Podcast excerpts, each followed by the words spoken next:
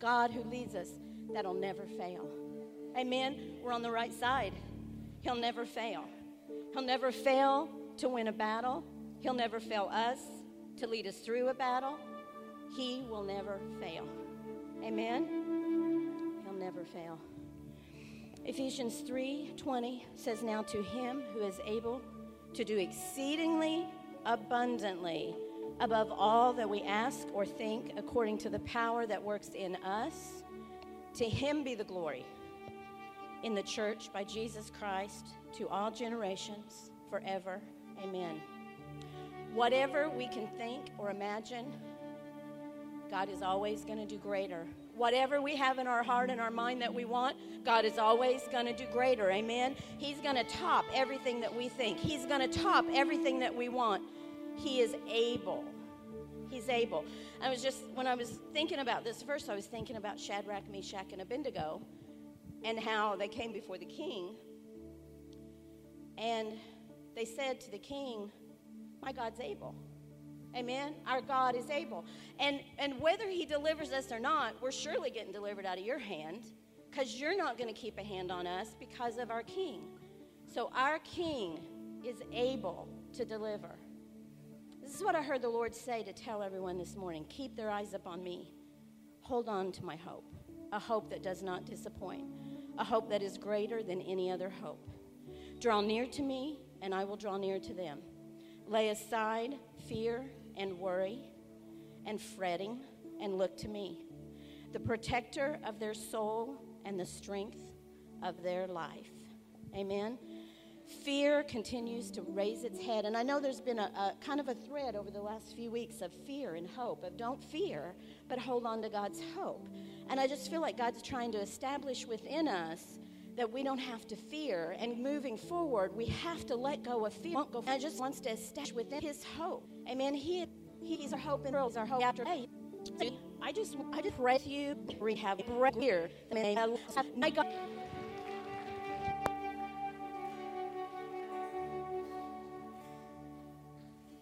You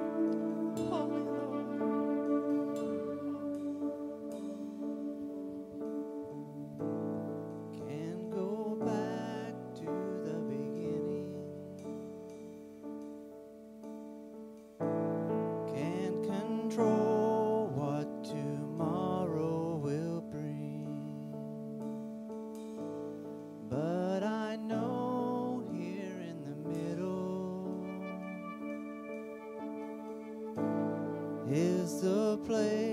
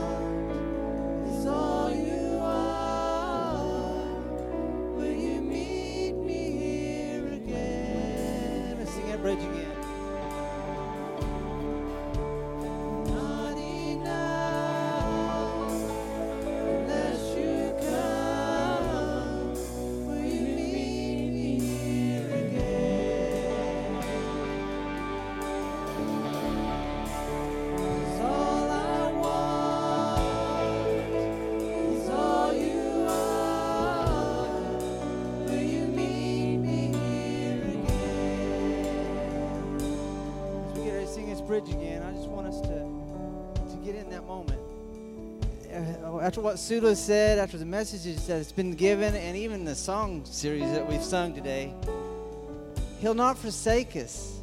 He'll never leave us. He's always for us. He's always going before us before we even know it. That should excite us. I mean, we should be running around the church. We really, I mean, I'm tied up sometimes, but it's the truth. We should be excited that He is never going to leave us. We can't go change what our past is, but He can. We can't go back and redo it, but we can go forward, right?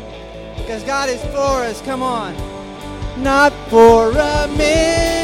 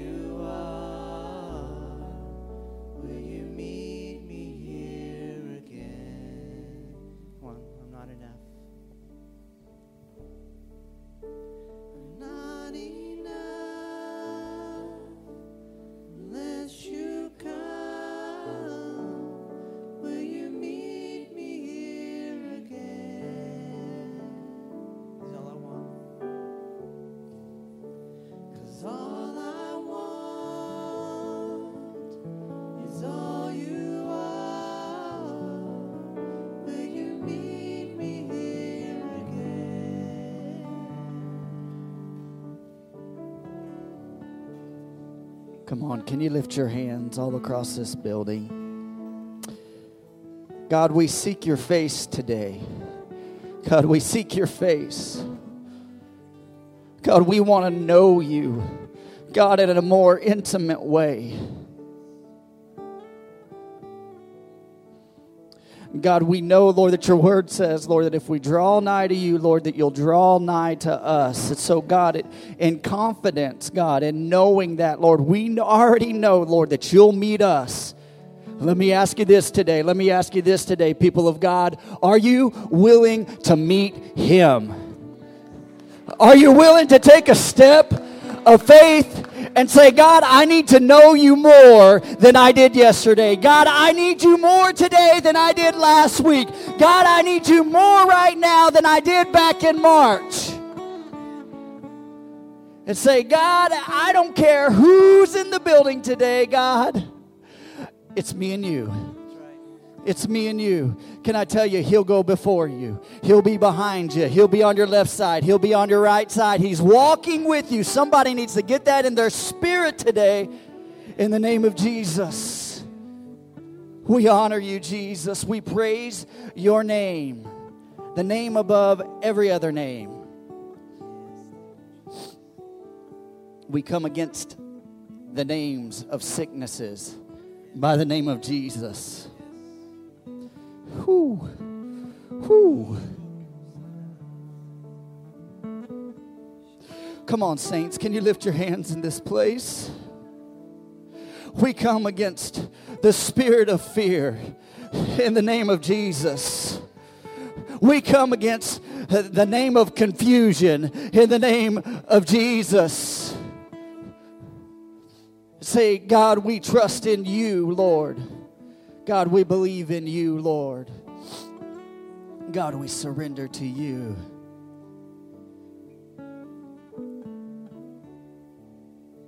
Come on, can you just love on him? Come on, church. Lift your hands and love on him all across this building right now. Right now, he's in this place. Whatever you need from him, reach out and say, God, I need this today.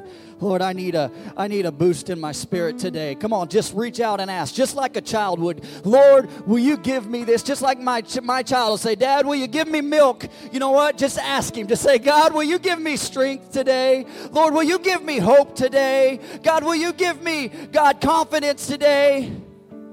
Just ask him. Come on. Come on. I can't do it for you. Open your mouth. Open your mouth. Whatever you need.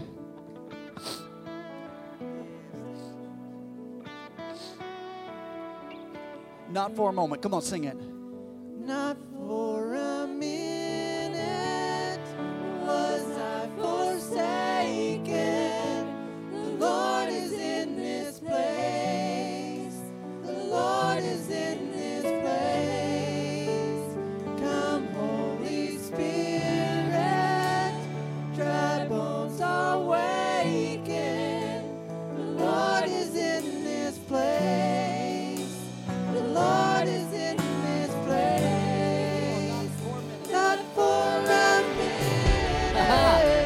you need to get that in your spirit today.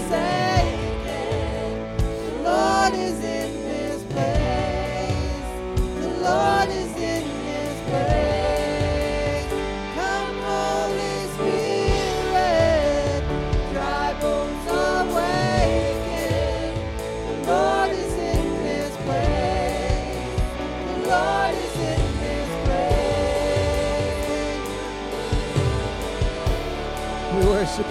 We honor you, Jesus. Come on and give him praise and adoration in the house. Come on. Lift up your voice, all you people. Come on. Glory to the name of Jesus. Glory to the name of Jesus. Glory to the name of Jesus. Glory to the name of Jesus. Hallelujah. Hallelujah.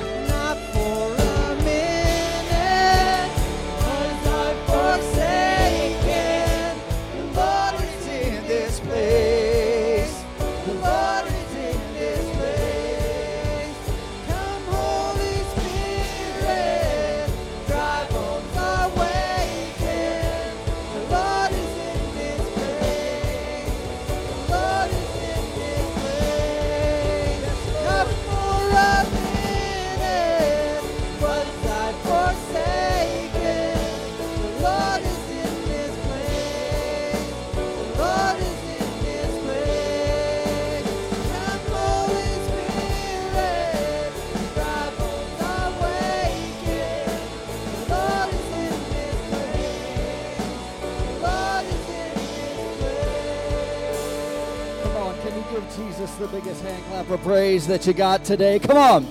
Come on, church. Come on, church. Come on, let's shake the bowels of hell with our praise today. Come on, let's give him adoration that he deserves. Come on, you ought to lift up your voice. Yes, Lord. Yes, Lord. Our God is greater. Amen. Hallelujah. We worship you, Jesus. God, we thank you, Lord, for your word. Lord, we stand on it this morning. And God, we thank you. Come on, look at your neighbor and say, I feel the presence of the Lord in this place this morning. Amen. You may be seated. It is so good to see you today. I feel the presence of the Lord in this place. Do you today? I do. I do. Listen, I want you to stay in the attitude of worship that you, you are. I know sometimes we, we transition, but that doesn't mean that we have to transition from our hearts of worship. Listen, when God does something like He's done this morning, it softens our heart. It softens our hearts. And then the word comes along, and then it, it is planted in our heart. And from that comes fruit in our lives. How many know that we need fruit in our lives? Can I tell you today that this is good seed?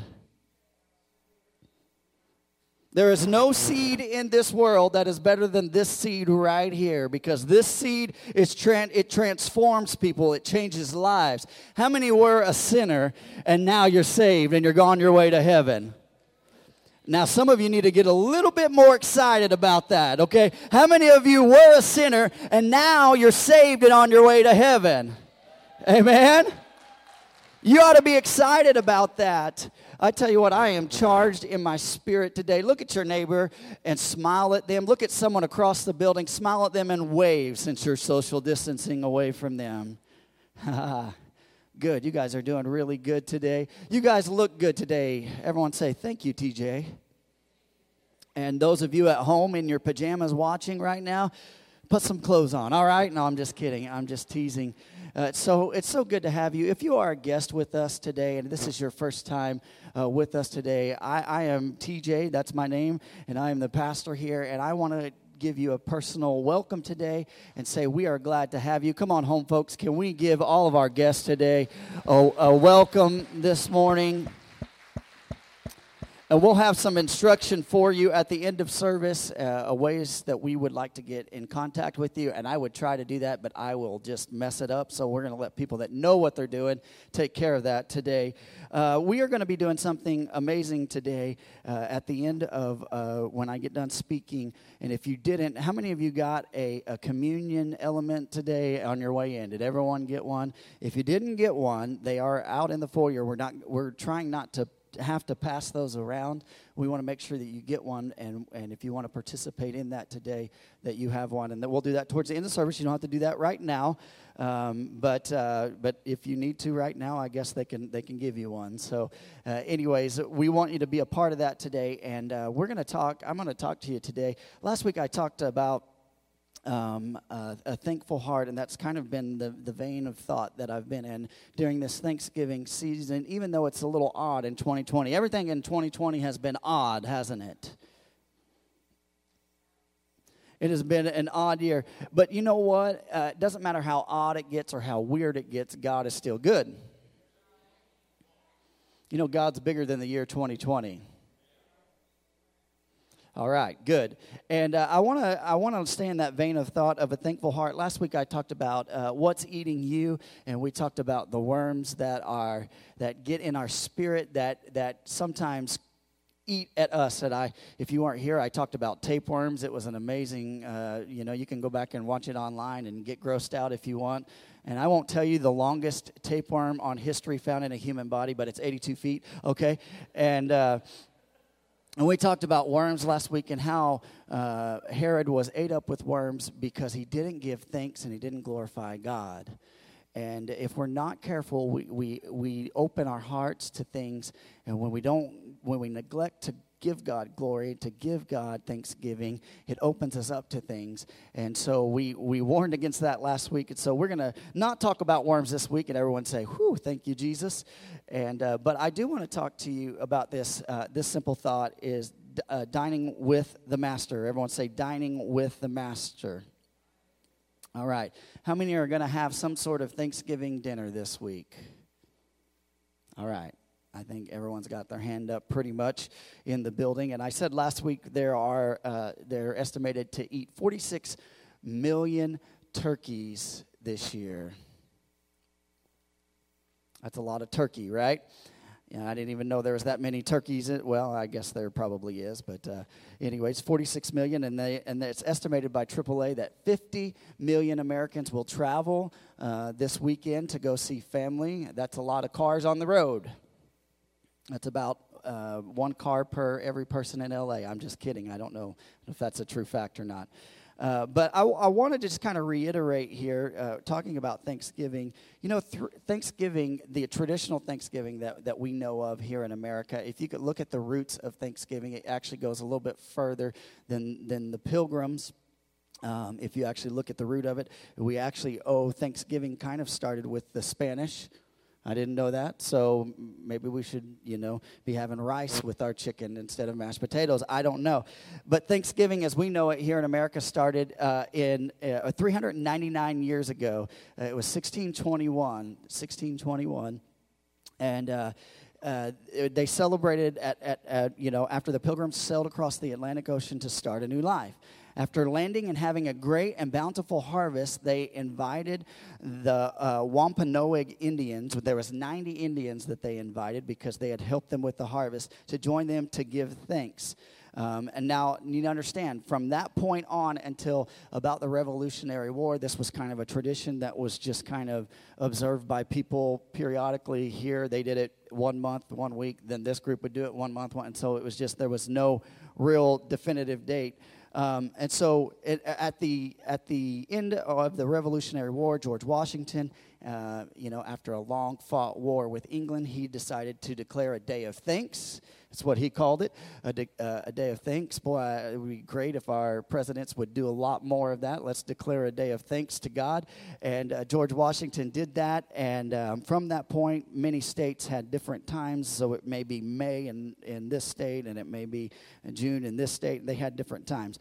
Um, and that was a tradition. But fast forward to 1863. Now listen to this. This this blew my mind. In 1863, Abraham Abraham Lincoln uh, declared it a holiday to stop the fighting on both sides of the war in 1863, right smack dab in the middle of the Civil War, with people with differing views on, on how things should run, Abraham Lincoln stopped and he said, We're going to stop fighting for a day and we're just going to have a day of thanks. No matter how bad it looks right now, no matter what's going on in our country, no matter how divided we are, we're going to stop and give thanks to God because God's been good to us. I don't know about you, but I think we could take a page from Abraham Lincoln's book there and, and maybe get back to that. Okay, I thought that was beautiful. I love that. And then in uh, fast forward to 1941, uh, uh, FDR and Congress, they finally moved Thanksgiving to its current place, which is the last Thursday of November. And, uh, and, and I tell you all that just to say this out of all out of hard times in our lives, uh, it's, it is amazing to me that uh, through hard times that an attitude of thanks come, has come forth always continually right? Uh, if you look at that let's, let's look at this. Uh, the puritans after traveling across the ocean and starting a homestead gave thanks to god. I don't know about you i don't think it would be very easy to cross the ocean right? So they did that. Washington, following the Revolutionary War and starting a nation, took time to thank God. Lincoln, on the verge of a fracturing nation, took time to talk to all Americans, not just the Union side, but all Americans, to give thanks to God. And FDR and Congress in 1941 would celebrate Thanksgiving just weeks before the Pearl Harbor bombing. They didn't even know it was coming at that point. And, and, and what we need to know is this this week on Thursday, millions of Americans will be eating with their families and close friends to celebrate Thanksgiving. And here's what I think, okay? So, this is what Pastor thinks. Everyone look at your neighbor and say, This is what Pastor thinks, all right? My fear is that this day has become ritualistic or automatic, that we miss the pure intent of giving thanks to God to whom all blessings flow. I'm guilty of that. And and I don't know about you, but I, it becomes almost we we we worry so much about dinner being perfect and and everyone's uh, uh, place at the table being right and and make sure that this person sits on the other end of the table so you don't have to see them and talk to them, right? But during these times of pandemic and times of uncertainty of our government, and during these trying times, you know what I've learned that the best remedy to tough times is giving thanks to God. Now, that's not popular and that's not easy. That's easier said than done, right? It's e- easy to say, well, I'll give thanks to God, but when you're going through a mess, sometimes it's hard, right? Uh, last week I, I, mentioned this in, in 1 Thessalonians. It says this uh, 5 16 through 18 says, I, I like this. Uh, I didn't. I don't think I, I I did this full fully last week, but verse 16 says this, and all it says is this: Always be joyful. Everyone, look at your neighbor. Say, always be joyful.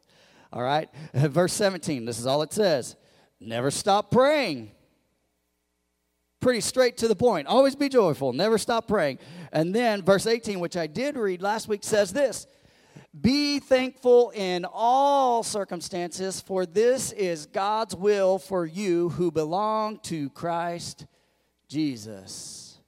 You want to know what the will of God is for your life? Be thankful.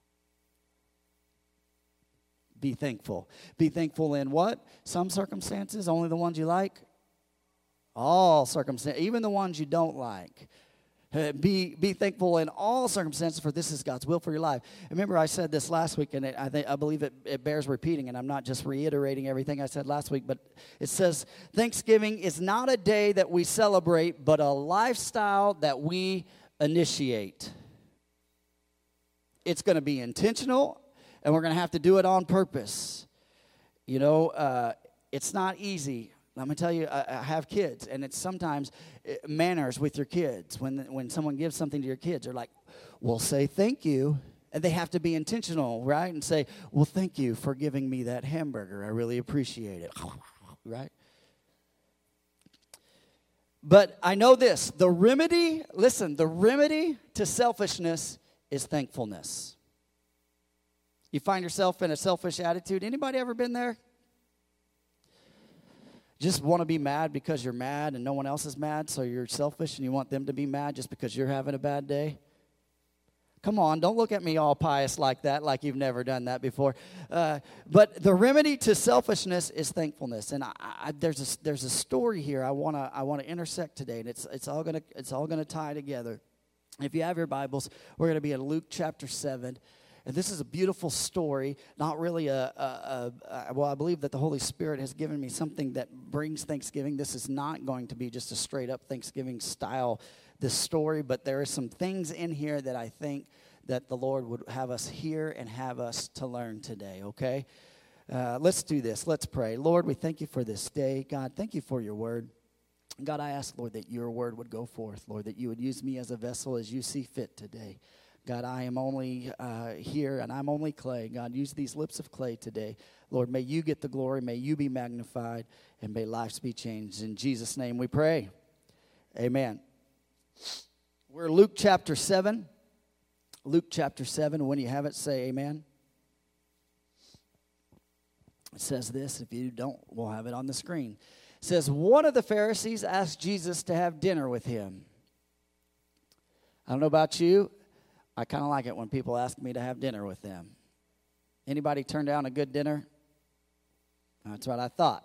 All right, so Jesus is no different than us. He's been invited to dinner to the Pharisee's house, and there he is. So Jesus went to his home and sat down to eat. All right, let's close our Bible. No, I'm just kidding. And when a, and when a certain immoral woman from that city heard uh, he was eating there, she brought a beautiful alabaster jar filled with expensive perfume. Hang on, I'm gonna I'm gonna catch it right here so I know where I'm at. I'm gonna uh, uh, okay. Of ointment. And standing behind him at his feet weeping she began to wet his feet with her tears and wipe them with the hair of her head and kissed his feet and anointed them with ointment. That's really weird right all right, some of us like, wow, I'll never, never. Most of us know this story, but I, there's some great truths in this story that I want to bring out today, and and, and it's going to tie into this. Everyone say a thankful heart. Everyone say a thankful heart. And that's what it's all going to tie back into. And there are some things that I've that I learned while reading this from this woman. And so I want to bring those out. Here's number 1. If you're a note taker, write this down right here. Take him at his word. Take him at his word. All right. So let's lay this out. First, Jesus, he's invited into the Pharisees' home. This is the setting, right? And, uh, you know, and what we need to know about Pharisees, we need a little back history on Pharisees, okay? Pharisees, there was no more than 6,000 Pharisees at even, any given time in the nation of Israel, spread out. And Pharisees, they were this. They were very educated. They knew the laws. They knew the rules. Remember the Ten Commandments that, that God gave Moses on Mount Sinai? Remember those Ten Commandments? Well, uh, from them, they had created these. It's kind of like us in America. From these 10 laws, they had created 613 laws that people had to follow, right? It's pretty amazing, right? When you think about that. 613 to be exact. Everyone say that's a lot of laws. I don't know about you. I don't know if I could remember 613 laws. But to live right, they had to follow all these laws. And the Pharisees existed just to let people know when they were messing up. I don't know. Some of you go, I know a few Pharisees in my life. You know, they let me know every time I mess up, right? Everyone say, don't be a Pharisee. All right. And here's what we know about Pharisees they were wealthy, they were powerful, they had influence, and the people admonished them. They did. The people admonished them because they spent their whole life studying. They were educated. They knew all 613 laws. They could tell you what you could do, when you could do it, when all this good stuff. And here's, and this is what you need to know about a Pharisee. When they walked in town, everyone was like, yeah, that's the Pharisee right over there, okay? And and they were religious, they were respected, and they were rich. And what we need to know and understand is the Pharisees, because they were they were they were educated, they were rich, and and because they were religious, they probably most likely had some of the biggest houses where they lived. It makes sense, right? You have a lot of money, you probably got a pretty decent sized house. And, and he, what we need to know about the Pharisee's house is most likely when this Pharisee invited Jesus over, he most likely invited him to the courtyard of his house, not inside his house, but to a courtyard outside his house. This is pre COVID, so he, he knew to space everybody out. And so in the courtyard, and they would sit at like a U shaped style table, a U shaped style table, and not with chairs, but they would lounge at these tables lounge. So there's a U-shaped table, and everyone would kind of lounge at the table, and their feet would be, you know, going out like spokes on a tire away from the table, and they would be leaning there with their left hand uh, up against the, the table, and then they would just shovel food in with their right hand. Some of you are getting ideas for Thanksgiving. I see your wheels turning right now. It's like, oh, well, I could just do that. We don't even have to have silverware. We'll just, you know, and so and so that's that's what it would look like. Um, uh, people uh, and here's as people you know the pharisees would invite people over and they'd have these these lavish like dinners and parties people could look over the walls at the pharisees courtyard uh, us, us normal folk could look over the wall and and see the pharisee and their guest eating and they could just watch and be a part of Let's, let's, that's just kind of how it was. It's kind of weird, right? And only distinguished guests could, would be able to get into the house or the courtyard. Um, and in this story, there's the woman here, and some translations call her a sinner.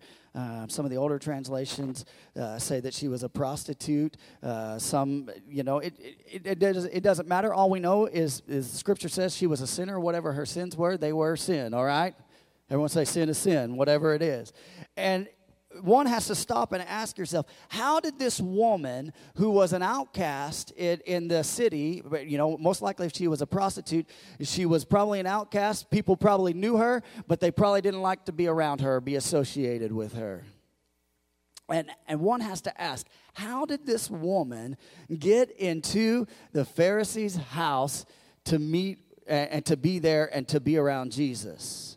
It's kind of kind of mind-boggling isn't it Interestingly, interestingly enough, if you put the Bible, uh, does anybody have a chronological Bible here? Anybody? No? Okay. So I have one, and, and that is the, this Bible that I have. If you read this Bible, it reads in chronological order. So you might be reading Luke chapter 7 at one point, and then it'll jump to Mark 3 all of a sudden. And, and, it, and it tells you the order of, exact order of how, you know, most scholars believe that the Bible is going. Well, if, and when I was looking at my chronological Bible at this story, I thought, Lord, what exactly happened before this story? Because I think that it gives us context of what's really going on. And if we look at the uh, if we look at the chronological order of this, it, right before this in Luke chapter seven, uh, right before Luke chapter seven is Matthew eleven twenty eight, and you guys, many of you know this verse. It says this: Then Jesus said, "Come to me, all of you who are weary." and carry heavy burdens, and I will give you rest. This is literally the verse uh, I mean, I'm reading it verbatim, that goes right before this story.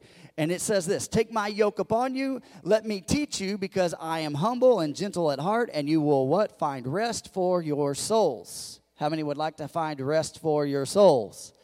For my what? Yoke is easy to bear, and the burden I give you is light. First part of that says, Come to me, all of you who are weary and carry heavy burdens, and I will give you rest. So, knowing chronologically that that is the verse that goes before uh, this story where, where this woman finds herself in the Pharisee's house, I believe that she must have been somewhere where Jesus said this. She heard that, and what did she do? She took Jesus at his word. I'm not a perfect person. I've got my issues, but you know what? He did say, Come to me, all of you who are weary. And let me tell you, she was probably weary, she was probably tired, she was probably fed up, and she said, I've got nothing to lose here, so I might as well just take, take a stab at it. If you feel heavy, if you feel lost at this moment, all you got to do is just, you know, all you have to do is be like this woman. and simply this and Sula, you, you, you nailed it today. All you, got, all you got to do is go to Jesus. Go to Jesus. I want to say, go to Jesus. Can I tell you this? If you're feeling heavy in your heart, go to Jesus. If you're feeling overcome, go to Jesus. If you're feeling guilty over your past sins, go to Jesus. Can I tell you this today that when the altar call is made today and you feel the conviction of your Holy Spirit, of the Holy Spirit, can I tell you this? Go to Jesus. Simple. Really simple. And that's what she did there. Can I tell you this? You need to understand this that when God says something, you need to be like this woman and take him at his word take him at his word. All right, number two. Number two. Here's the second thing that I learned from this lady is this give him your all. Number one, take him at his word. Number two, give him your all. I don't know about you. I do this in my life. Sometimes we compartmentalize our life. God, I'll give you this section of my life, but I'm not going to give you this section of my life. Now, it's quiet in here, but you know what? I think a lot of us struggle with that at times. God, I'll give you this part of my life. God, I'll serve you, but Lord, don't ask for my money. Now, I got super quiet. It's still quiet in here. God, I'll do this, I'll do that, but don't ask for my time. Don't ask me to serve. See, this woman, she does something that is very unthinkable here. She took an alabaster box of, of perfume, probably a, a spikenard, which is, which is a vial or glass that basically comes from India, okay, at that time. So it, it had come from a distance. It would be worn on her neck, and when her body heat would warm it up on her neck, it would send the, the intense smell around her. Okay? That was the purpose of this. But this perfume, you need to understand this, was costly. It was costly. Many scholars believe this that it was worth a year's salary. When's the last time you spent that much on perfume for you? Hopefully, never. Dave Ramsey would say, That is not a need. And Dave Ramsey would stand up and amen me on that one if he was here. All right. The per, this perfume was costly. And you know what she did? And we need to, King James Version calls it an alabaster box. It wasn't a box, it was more like a vial uh, of perfume. And she, ta- she took it and she broke it. Whew. Something that cost her a year's worth of salary. Think about what she did for a living, a year's worth of salary, and broke it and began to pour it on Jesus' feet. Now, listen to this. I love this. She, she cried with tears as she washed his feet. I think she was being resourceful there. She didn't have maybe water. She wasn't even at her house. She's probably, I'm just happy to be here. I don't have time to get water. I don't have time to ask for water, so I'm going to do with what I have at this moment. I have this perfume, and you know what? I've got some tears and she began to cry. And I believe that those tears were number one, tears of regret, tears of anger, tears of abuse, tears of unworthiness, tears of years and years and years of mistakes. Anybody ever been there? With enough tears and enough oil, and then she probably being resourceful, not having a towel to wash Jesus' feet, said, You know what? I don't have a towel, but you know what I do have? I have hair and I'm going to use that to wash Jesus' feet. If I had to wash Jesus' feet with my hair, it, it would be it would be funny looking. It would just be like you know, like a, a Brillo pad. All right. And understand this in her profession, she was known, as I researched this, in her profession, she was known. Ladies that had long hair that let their hair down at that point, that was a signal that they would send to the community hey, that this lady right here, she would tell you what she was without you even knowing. You could look and say, yeah, that, that lady is a prostitute because of the way her hair is. And, and, and being resourceful there, she used the very thing that people signified that would look at her and say, she's a prostitute. She used the very thing to wash Jesus' feet. This is an impressive story. I love this story. You're like, some of you are like, man, I thought the worms were weird. Now we're talking about washing feet with hair. Okay, this is getting weird, TJ. But here's what we need to know is uh, the very thing uh, that would, would have been used to show her true colors was being used to worship Jesus and clean his feet. Can I tell you this? The hands that make you sin, you ought to lift up to Jesus. Right? The mouth that causes you to sin should be used to worship Jesus. The feet that have taken you places where you shouldn't have been ought to be used to worship and to dance for Jesus. There's a great, great examples there. And can I tell you this? God can take brokenness in your life and turn it around. Do you believe that? If you're saved, you ought to know that. Amen. We, we ought to know that because I know this in Isaiah uh, chapter 61, uh, verse 3, it says this to console those who mourn in Zion, to give them beauty for ashes. Beauty for ashes. The oil of joy for mourning. The garment of praise for the spirit of heaviness. Let me tell you what that is. To give them beauty for ashes doesn't mean that he takes them to the makeup shop and gets them beautified. What that means is the beauty for ashes is basically this it can be translated to a headdress or to a crown. God gives us a crown for our ashes. God, I don't have much to give you, but God says, I'll take those ashes. Here's a crown. Not a fair trade, right? Not a fair trade at all. But God loves us so much sometimes he he's just looking for what we will give him. And sometimes that's a sorry gift and an ugly gift. And god this is all i have. My life is broken. It's not pretty but this is all i have to give to you today. It reminds me of of you know you guys plug your ears and why when my kids would would would color me a picture or they would paint me a picture when they were younger and they would give it to me. And it wasn't that the art was the best it was the fact of who it came from that made it special.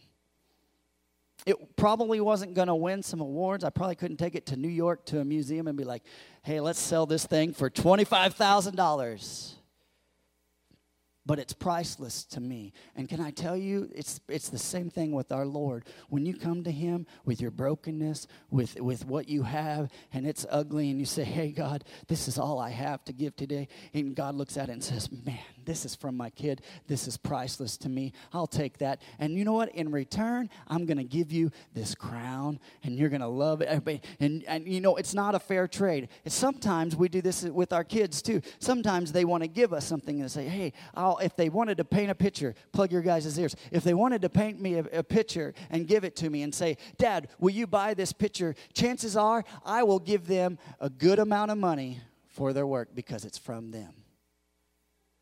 You can unplug your ears now. All right. But that's what the Lord does for us. Think about how awkward this moment was. So, Jesus lounging at, at, at a table there. Woman walks in starts crying on his feet, starts pouring oil on his feet, starts washing his feet with her hair. I'm sure it was just crazy, crazy, crazy awkward. If that happened to us right now, if someone was to come in here and to start doing that to my feet, I would probably be like, Tristan, I need you to get over here right now, number one. And I would probably be like, hey, I need some security guys up here really fast. It would just be awkward, right? But in that moment of awkwardness, you know what? She, she did something there. She gave Jesus all that she had in that moment. No matter how little that was, or no matter how big that was. And can I tell you this? She didn't care how awkward it was. Scripture doesn't it doesn't even mention that she said a word. Uh, at this, it doesn't. We don't know if she ever said a word to Jesus or said a word to anybody. It doesn't. It doesn't say yay or nay in this text. Okay, and all I know, all we know is that she just washed Jesus' feet. Awkward, non awkward, it doesn't matter. And can I tell you this? A thankful heart stops worrying about who's watching or what they are thinking. Your worship shouldn't be dictated by your neighbor and what they think about you. Your worship comes from your heart to your king. Now, I'm not saying you need to be, be all crazy and disruptive or anything like that, but I'm just saying this. So many of the times, whew, man, whew, God help me here. So many of the times, we're on the fringe of God doing something in our lives, and we're more worried about the person that's watching us and what they're thinking about us than we are worried about what the king is thinking about us. Amen. God help us. Can I tell you this? A grateful heart throws pride by the wayside and says, I just want to worship Him. That's all that matters. That's what a grateful heart does.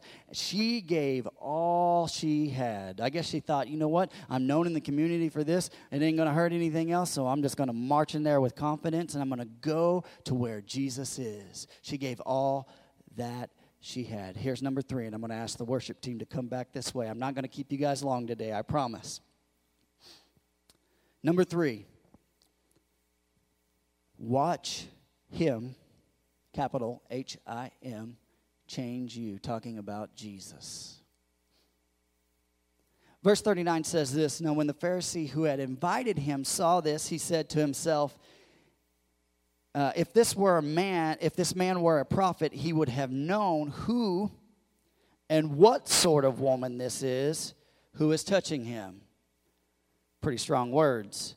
For she is a sinner. So he's a Pharisee. He's used to calling out people's sins. And and and uh, translation there says this. He mutters this underneath his voice, and he doesn't really say it directly to Jesus, but he's thinking it. Some of us think things we don't say things. Sometimes we mutter things and we think things in our mind instead of doing this. And that's what he does. And look what Jesus does. Look what Jesus does. And, and, and honestly, let's look at this. Simon's actually taking a jab at Jesus here. He invited him to his house, and now he's questioning him. If he was a true prophet, he would know who that woman is, and he would know that she shouldn't be here, and he would know this and that, and he would know that she's a sinner. He's taking a jab at him underneath his voice. He's not doing it straight to Jesus. Look what Jesus does. In verse 40 says, And Jesus answering said to him, uh, Jesus, you better be you better be careful when you mutter around Jesus because he's going to answer you. This is what he did. He, and Jesus answering said to him, Simon, I have something to say to you. The one thing, and he answered, This is the one thing that, that Simon does right in this story. He says this Say it, teacher. Say it. Come on. Say it, teacher. A certain moneylender had two debtors. One owed 500 denarii and the other 50. And when they could not pay, he canceled the debt of both. Everyone say, Praise you, Jesus. now, which of them will love him more? And Simon answered, The one, I suppose, from whom he canceled the larger debt. And he said to him, You have judged rightly. Then turning toward the woman. Now look at this. Now turning toward the woman. Look, look at this. Now turning toward the woman. Now he's looking at the woman. Okay, do you, do you catch that? Turning to the woman, he said to Simon, he's looking at the woman, he's talking to Simon. Do you see this woman? I entered your house. You gave me no water for my feet, Mr. Big House. You invited me, but did you really want me here?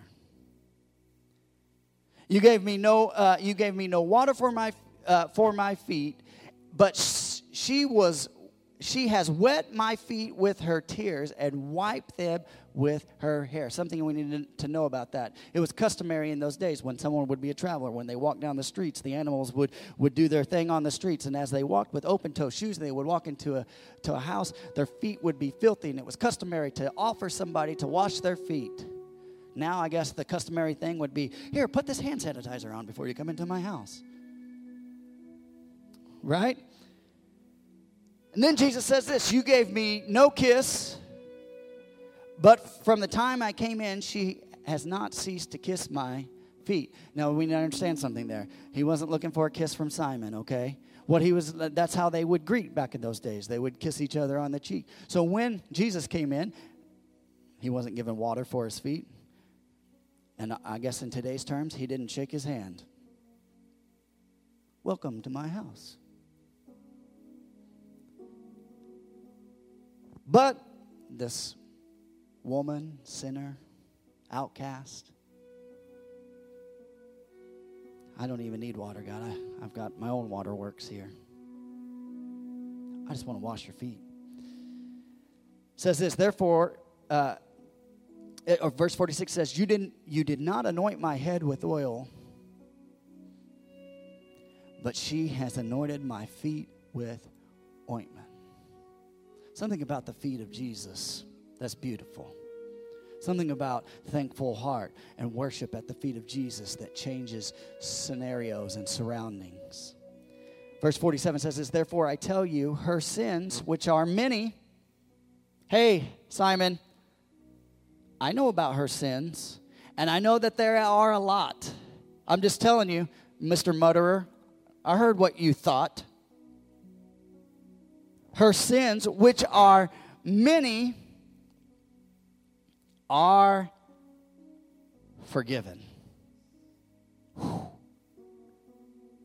I don't know about you, but when I think about how God has forgiven me, when I think about the, the hundreds and thousands, and sometimes I feel like maybe millions of times that I've failed the Lord, I can't help but think how good His grace is for me.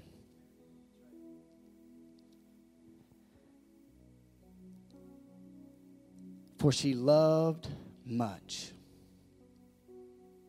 Her sins are forgiven, for she loved much. But he who is forgiven little loves little. And he said to her, Your sins are forgiven. So Jesus in this scripture tells us, Hey, I see her debt, it's greater than yours. But let me tell you what, she's acting like her debt is greater than yours. She noticed me when I walked in the door. You invited me to your house. And this is the cool thing about Jesus, you might add right here. Jesus had dinner with the Pharisee, and Jesus had dinner with the prostitute. Two different very ends of the spectrum. He loved them both. He loved this one, the self righteous one, who knew the law, and he loved the woman who didn't have a hope. See, Jesus does something that Simon doesn't. He sees her potential. Can I tell you this? God sees your potential. God sees your potential. See, I, I, I love this. Love is not blind. Love is not blind. Love actually sees more. It does. Love is not blind, it sees more, but love sees more, but it's willing to see less. Love sees more, but it's willing to see less. And that's what Jesus did there. He saw, he knew her sins. While the Pharisees judging, he knew her. Jesus, he knew her sins, but you know what he saw? He said, I, I don't want to look at that right now. I want to see her potential. He saw her potentiality, not what her struggles were. And here's the thing Simon's struggles were this. What you could write this down. I thought this was good. This is this is thick right here. It's not the amount of sin that's the issue, it's the awareness of sin that's the issue. And I say this as people of God, it's not always the amount of sin. It's easy for us to point our fingers at people and say, man, that person's life is messed up. They are a drug addict. They are this and that. And I know them for that. And it's easy to point those sins out. But it's hard to point those fingers back at us and say, well, maybe I'm just being a little bit too judgmental because I have to remember something about myself. See, Simon, he's believing, he is struggling with this type of the amount of sin. The truth is, he's missing one element that he himself was a sinner. As believers saved by grace, may we never forget may we never forget where the blood of Jesus brought us from. Whew. Romans 3:23 says all have sinned and fall short of the glory of God. All. That means you. That means me. Anybody in this building, anybody in the state of Indiana, anybody in the United States, anybody in the globe, all have sinned fall short of the glory of God. And see, here's what I know. And, and listen to this, and I'm, I'm wrapping up really fast here. There are two, two types of sins that we can fall victim to. Two types of sins that we can fall victim to. Look at this. Look at this. And this is where I think Simon messed up. Number one is this sins of commission. Everyone say sins of commission. And that is the things that we do.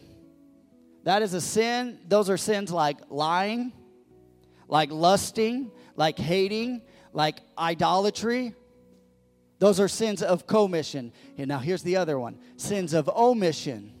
You want to know what sins of omission are? Things that we should do that we don't. Not loving our neighbor as ourself.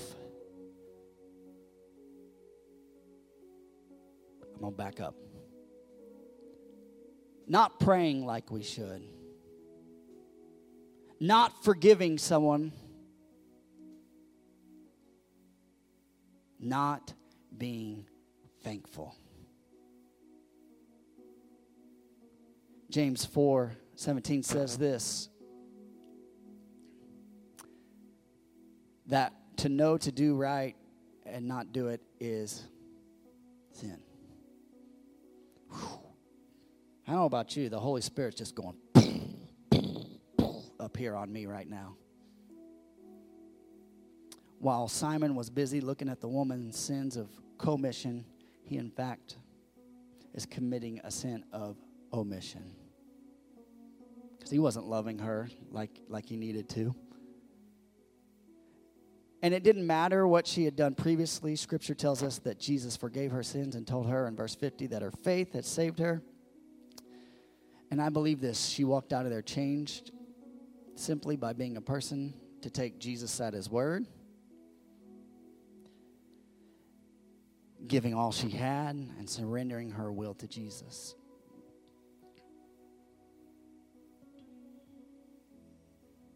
Let's bow our heads all across this building. God, I know this isn't the typical Thanksgiving style sermon. But God, I think it's it's time, Lord, that we all do an evaluation, a heart check of ourselves.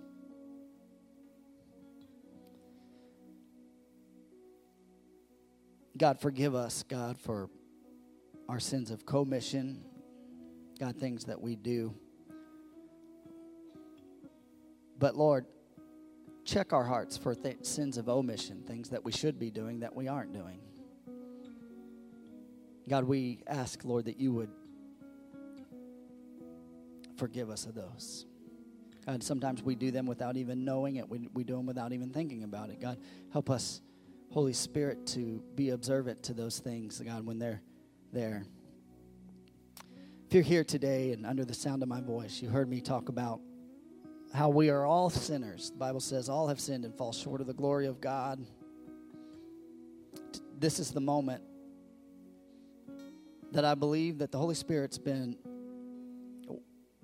working you up to.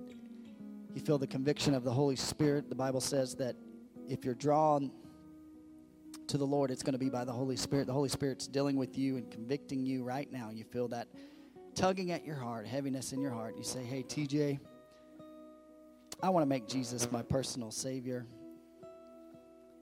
I want Him to be the Lord over my life. And I feel like maybe I've messed up. I've made some bad mistakes, but I want to be like this woman and I want to make things right today. You say, Hey, I want to know Jesus as my personal Savior. With no one looking around, all heads bowed, all eyes closed, and just a moment between you and God, and I want to pray with you. Would you lift your hands and say, Hey, I, w- I want to I wanna know Jesus as my personal Savior? Thank you. Anybody else? Thank you. Anybody else?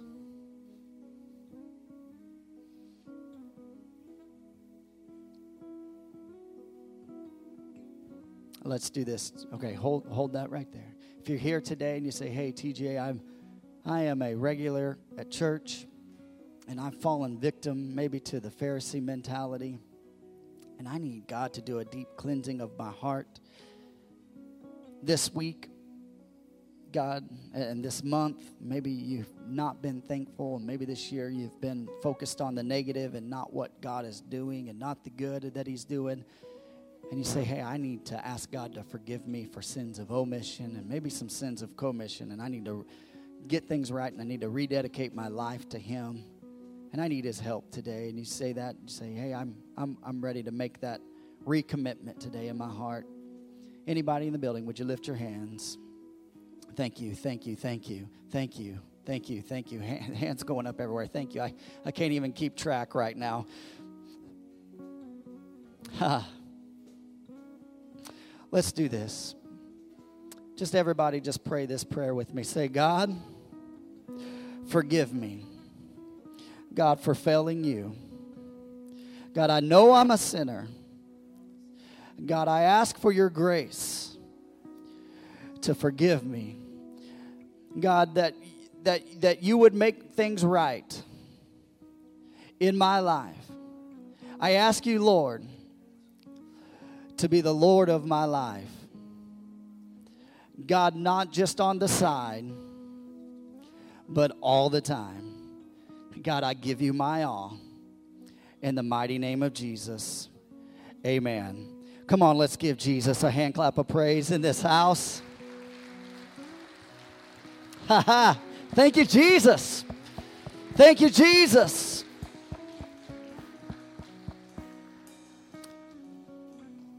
If you don't have communion, the, the elements for communion, I'm going to ask our ushers to pass that around. While they're while they're doing that, if you don't, you can just lift your hands and they'll come around and, and give you give you one.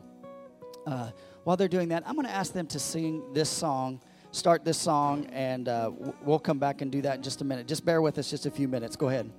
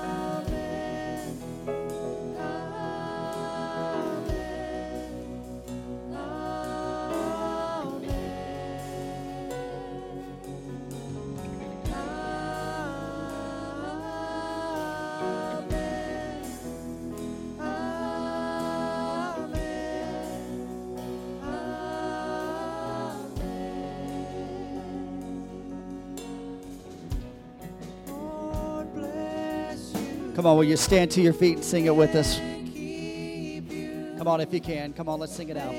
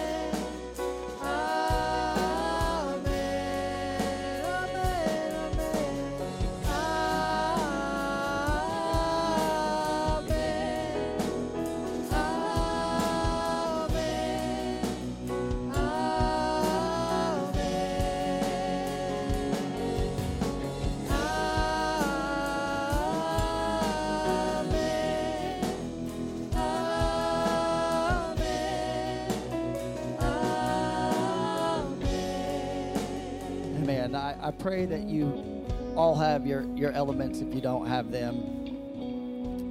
I want to talk to you just real fast as before we do this. Communion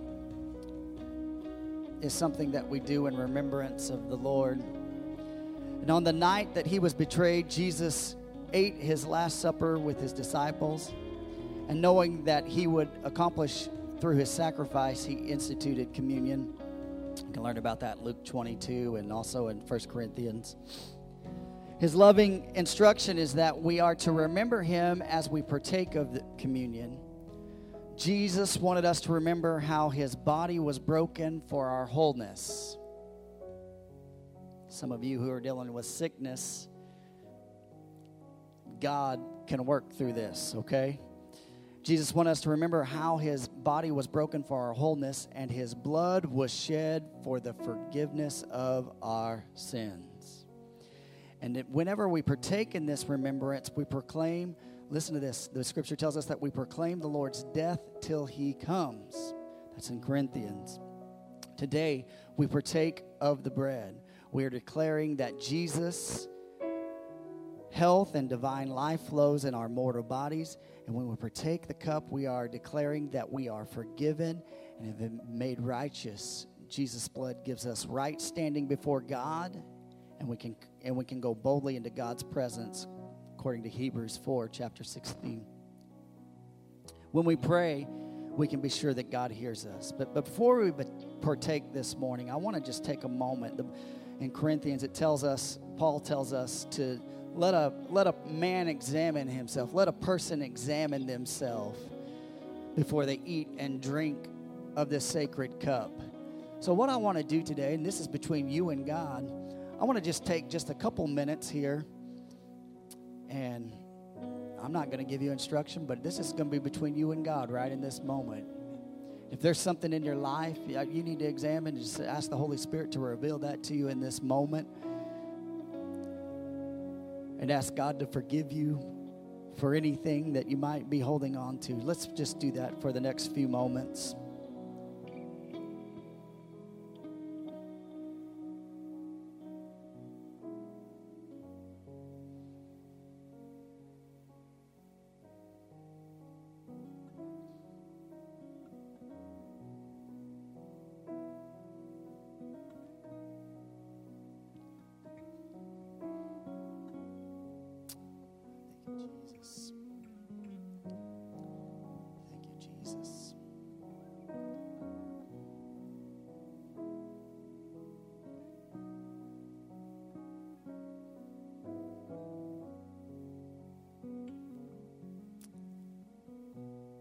You have the bread, hold it up. God, we thank you, Lord, for your body. Lord, that was mangled on a cross. The Lord, the writer says, Lord, you were wounded for my transgression. Lord, you were bruised for my iniquities. So, Lord, on the breaking of your physical body on the cross, God. Knowing that you willingly went, Lord, that you've overcome every sickness. God, and you were literally crushed. God, just like this bread was made, Lord, and Lord, the wheat, Lord, was crushed, Lord, and, and pounded together, Lord, to make this small. Lord, you were crushed for us and our iniquities. So, God, we pray, Lord, today, Lord, that we would take this, God, and, and, and this week, God, be in remembrance of what your sacrifice was on the cross for us. And God, we say thank you for that. In the mighty name of Jesus. Man, you can take of the bread.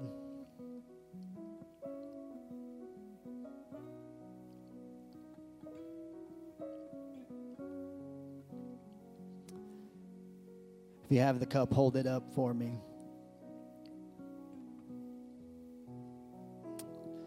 Lord, your blood was shed for my sins. Your blood, Lord, was an atonement for my wrongdoings. God, may I never lose the wonder of what your working power and the blood of Jesus Christ does in my life. God, it's not dead, it's ever flowing, God. And I may not ever understand, Lord, how red blood can turn a dirty sinner to white as snow, but God, it does. And so, God, knowing that, Lord, you bled out, God, on the cross for my transgressions. God, for my iniquities, Lord, you saw the things that I would do wrong in my life, and you looked ahead and said, I am dying because I forgive you. God, in knowing the power of your blood, God, that saves lost sinners. God, we thank you for that. In the mighty name of Jesus. Come on, will you take today?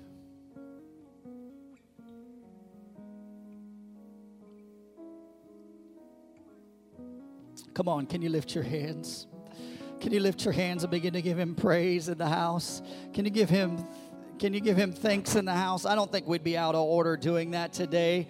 Come on, can you love on him? Can you love on him for, for being that supreme sacrifice of love for us? Come on, be like the woman today. Come on, begin to cry out. Begin to let your tears flow. Begin to let the oil flow in the name of Jesus. Oh, Lord, we, we lay at your feet today and we say, Thank you, Lord. Thank you, Lord. Thank you, Lord. Hallelujah. Hallelujah. We worship you, Jesus. Yay.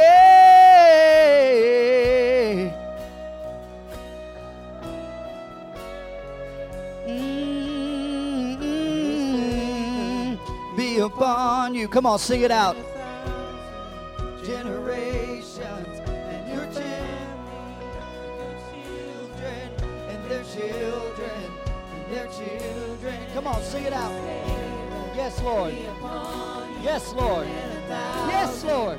generations and your family and your children and their Come on. Let's love on it. Come on, worship Him. Upon you and a thousand generations and your family your children and their children and their children.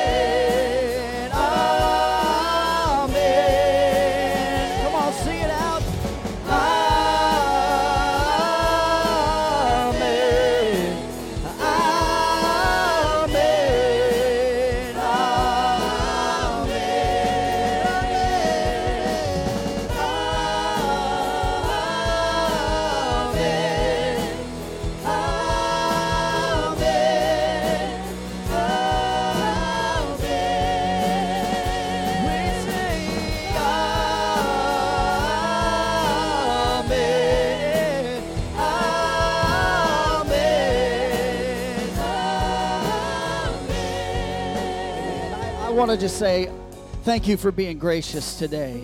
Thank you for hanging with us today. How many are thankful for the price that Christ paid for you on the cross of Calvary today? I am. I am. I am, and if you aren't, you should be. This week, this week, listen to me. This week, you may be traveling, you may be going, but I pray a blessing on you as you go, and I pray that God keeps you and that you have a great time with your family and with your friends. Be safe, be smart. This week, be safe and be smart. Remember, this Wednesday night, we're not going to have service, and there's going to be some announcements in just a minute. I'm jumping ahead there uh, this Wednesday night, but I just want to say, God bless you this week, and do this. Do do your pastor a favor this week. Pray for your church. Number one, pray that God would move and keep ministering. Number two, thank God every day that you get up for what He's given you and what what what He's bestowed upon you. Amen. So come on and give Him praise. Amen. Aren't you glad for God who's on your side? Amen. What a great service. I just have a few announcements. If you're a guest with us, we thank you so much for coming and worshiping and being with us this morning. We ask that you would fill out a connection card that's just in the seats behind you or in front of you, I should say, and take that to our Welcome Center. We'd love to give you a gift this morning. Um, and we have a candle fundraiser. I think that's just wrapping up. So if you haven't gotten your candles yet, they are available this morning right out in the foyer. They're $10. Ladies Christmas Craft Night is coming up, and you do have to sign up and pay for that by next Sunday. So that's going to be on December 8th at 7 o'clock, and you need to sign up and pay for that by next Sunday, the 29th. So we're making a craft, and those supplies do have to be purchased in advance. Men's meeting on Tuesday, November 24th. That's this week at 7. Don't forget, like Pastor said, we don't have Wednesday night service this week. Spend time with your family. And then, just one last thing before you go any of our board members or any other men that would like to help this morning bring some things down, um, once the church clears out a little bit, we're going to be bringing Christmas decorations down. So, if you're young and able and want to help, we'll take your help. Have a